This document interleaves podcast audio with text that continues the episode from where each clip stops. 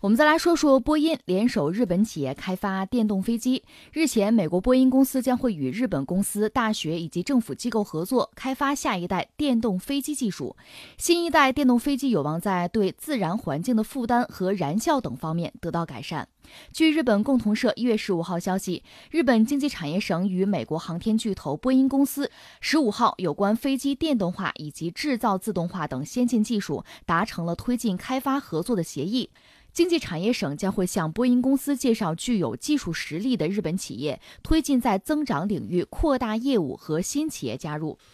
我总体的感觉是我们在一个大的变局的前夜。大家要听我们节目，前2天我们刚聊波音和谁和巴西航空这签了约，巴西政府批了，他们等于说合在一起了，合体了。之前我们讲庞巴迪，就是加拿大的庞巴迪和空客是捆在一起了。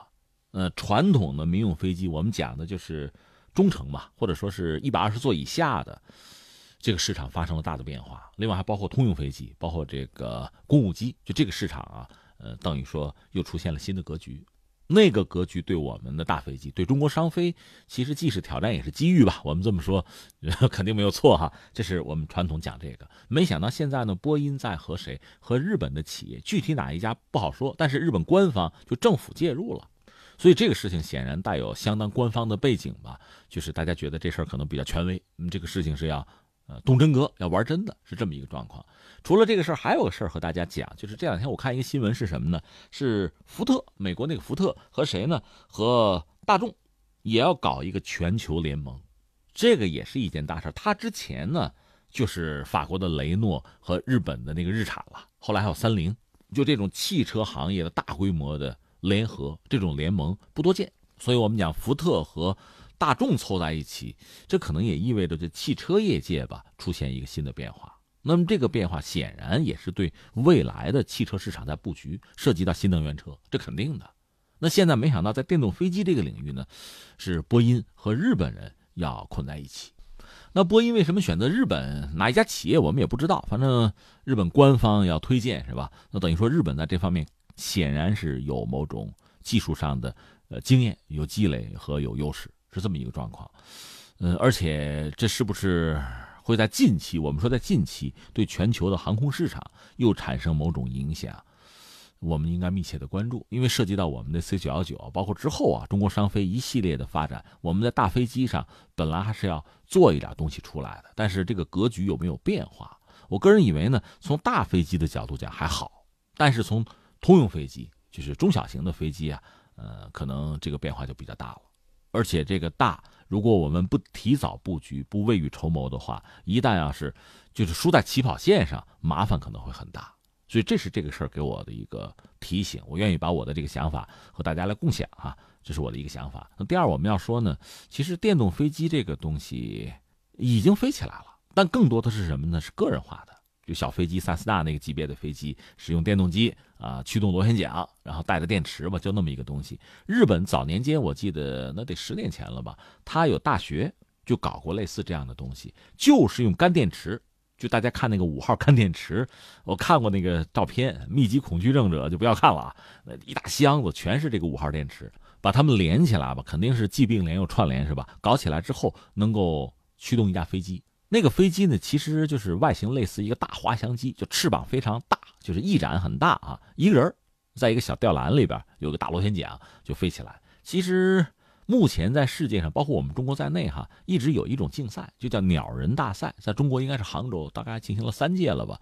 日本那个琵琶湖就是全球的那个鸟人飞行大赛，有一些人就是身上沾羽毛啊，豁大豁大的飞一下。更多的是什么呢？是人力飞机，它体现的就是用比较好的材料，很轻啊，有坚韧的材料，很好的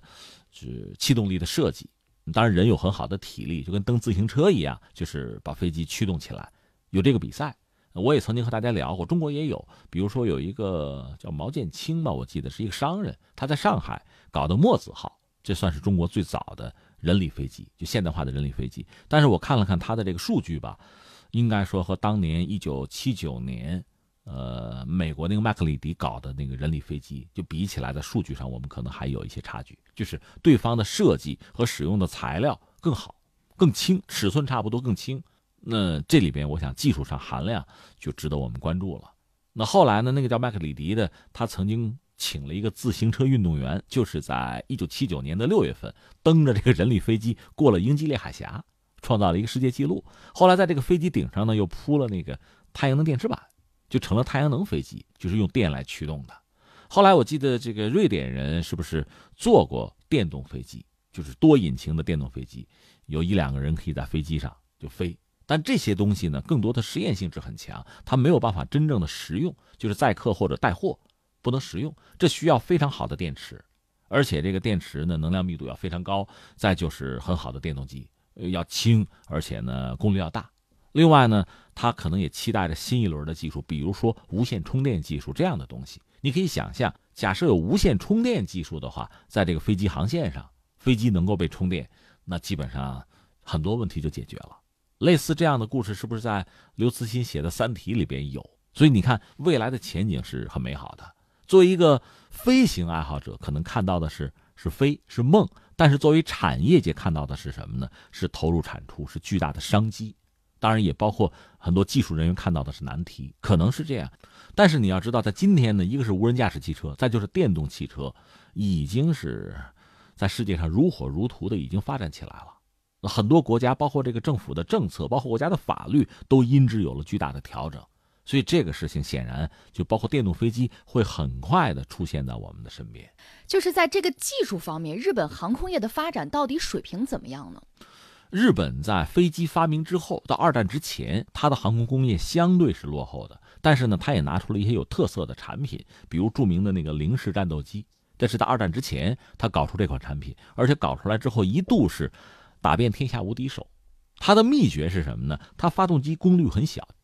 说到底呢，它的制造业就是高精度的制造业还是很差，就航空发动机不行，它马力小，大概不到1000马力。那怎么办呢？它把这个飞机做得很轻，一个是采用尽可能轻的材料，甚至那个材料的寿命都有限，顾不得了，就为了轻。另外呢，就是这个铆钉能用细的就不用粗的。另外呢，飞机里面很多地方打了减轻孔，通过这个方式呢，马力不大的发动机就能够把这个零式飞机就带动得很灵活，而且速度也不低，航程还远，和西方国家比起来呢，占尽了优势。但是它一旦被击落，大家发现它的问题在哪？就是我说的，它很脆弱。这也是一种追求飞机轻啊，追求飞机灵活呀、发动机功率不够啊，在这个状况下采用的迫不得已的招数，别无选择。而现在你想，电动飞机恰恰也是这样，它功率是小的。电池那个东西实际上是个死重啊，在这个状况下，日本可能从经验上讲，我开个玩笑是不是还有啊？但是说这是玩笑了，真实的状况是什么呢？日本的航空业哈，他自己当然想做起来，但是在2战以后呢，因为他是战败国，被控制，很多事情是不允许的，所以他到现在他的就航空业是一个什么呢？是一个很独特的状况。就如果说是一个木桶的话啊，它有的板特别短，有的板特别长。比较长的板，比如复合材料，波音想和日本合作，可能有一个原因是日本的复合材料做得很好，那个东西很轻很坚固，还耐腐蚀。如果是电动飞机使用复合材料，当然成本要低一点啊，这个很重要。另外，日本在半导体这个领域做得也很好，像电池、电动机这个领域，日本做的也是不错的。其实在你要玩航模，你知道日本在很早的时候他就搞这个电动模型的飞机，原因很简单，就是和内燃机的比起来呢，这个东西相对来说没什么噪音，没有什么太多的排放，劲儿也不是很大，因为日本地方小，家庭其实那个环境都比较小吧，电动飞机比较适合。你看我们的台湾、香港玩电动飞机的也多，就是模型啊，原因也是这个原因。所以日本确实有它的一些经验。而且他和美国和波音合作，比如汤浅公司生产的那个电池锂电池，提供给梦想787，但是并不成功，老冒烟，就导致787不能正常的运营，这个事情闹了很长时间。现在这个问题肯定已经解决了，而且日本的那个锂电池，他们自己的潜艇上居然也敢用，就大量的使用锂电池啊，这个潜艇，这个说明还是过关吧，至少他们自己相信这个东西。可能因为日本这几块长板，波音愿意跟他合作。当然，日本在其他很多领域短板就太短了，它不是一个很完整、很科学的一个航空工业的这个布局。但是对美国人来讲，就是我用你所长就够了，至于你的航空工业怎么样，我不操心。况且，如果你的航空工业发展的特别好的话，对我肯定是一个负面的影响，就是竞争啊，而且我的东西就不一定卖得给你了，就成这个样子。所以这种合作，我想它是有内在的道理的。至于日本呢，利用这个机会确实占领市场啊，赚点钱啊，这是没有问题的。但是对自己的航空工业到底能有多大的帮助啊，我觉得也未必，那是长的越长，短的越短，很可能是这个局面。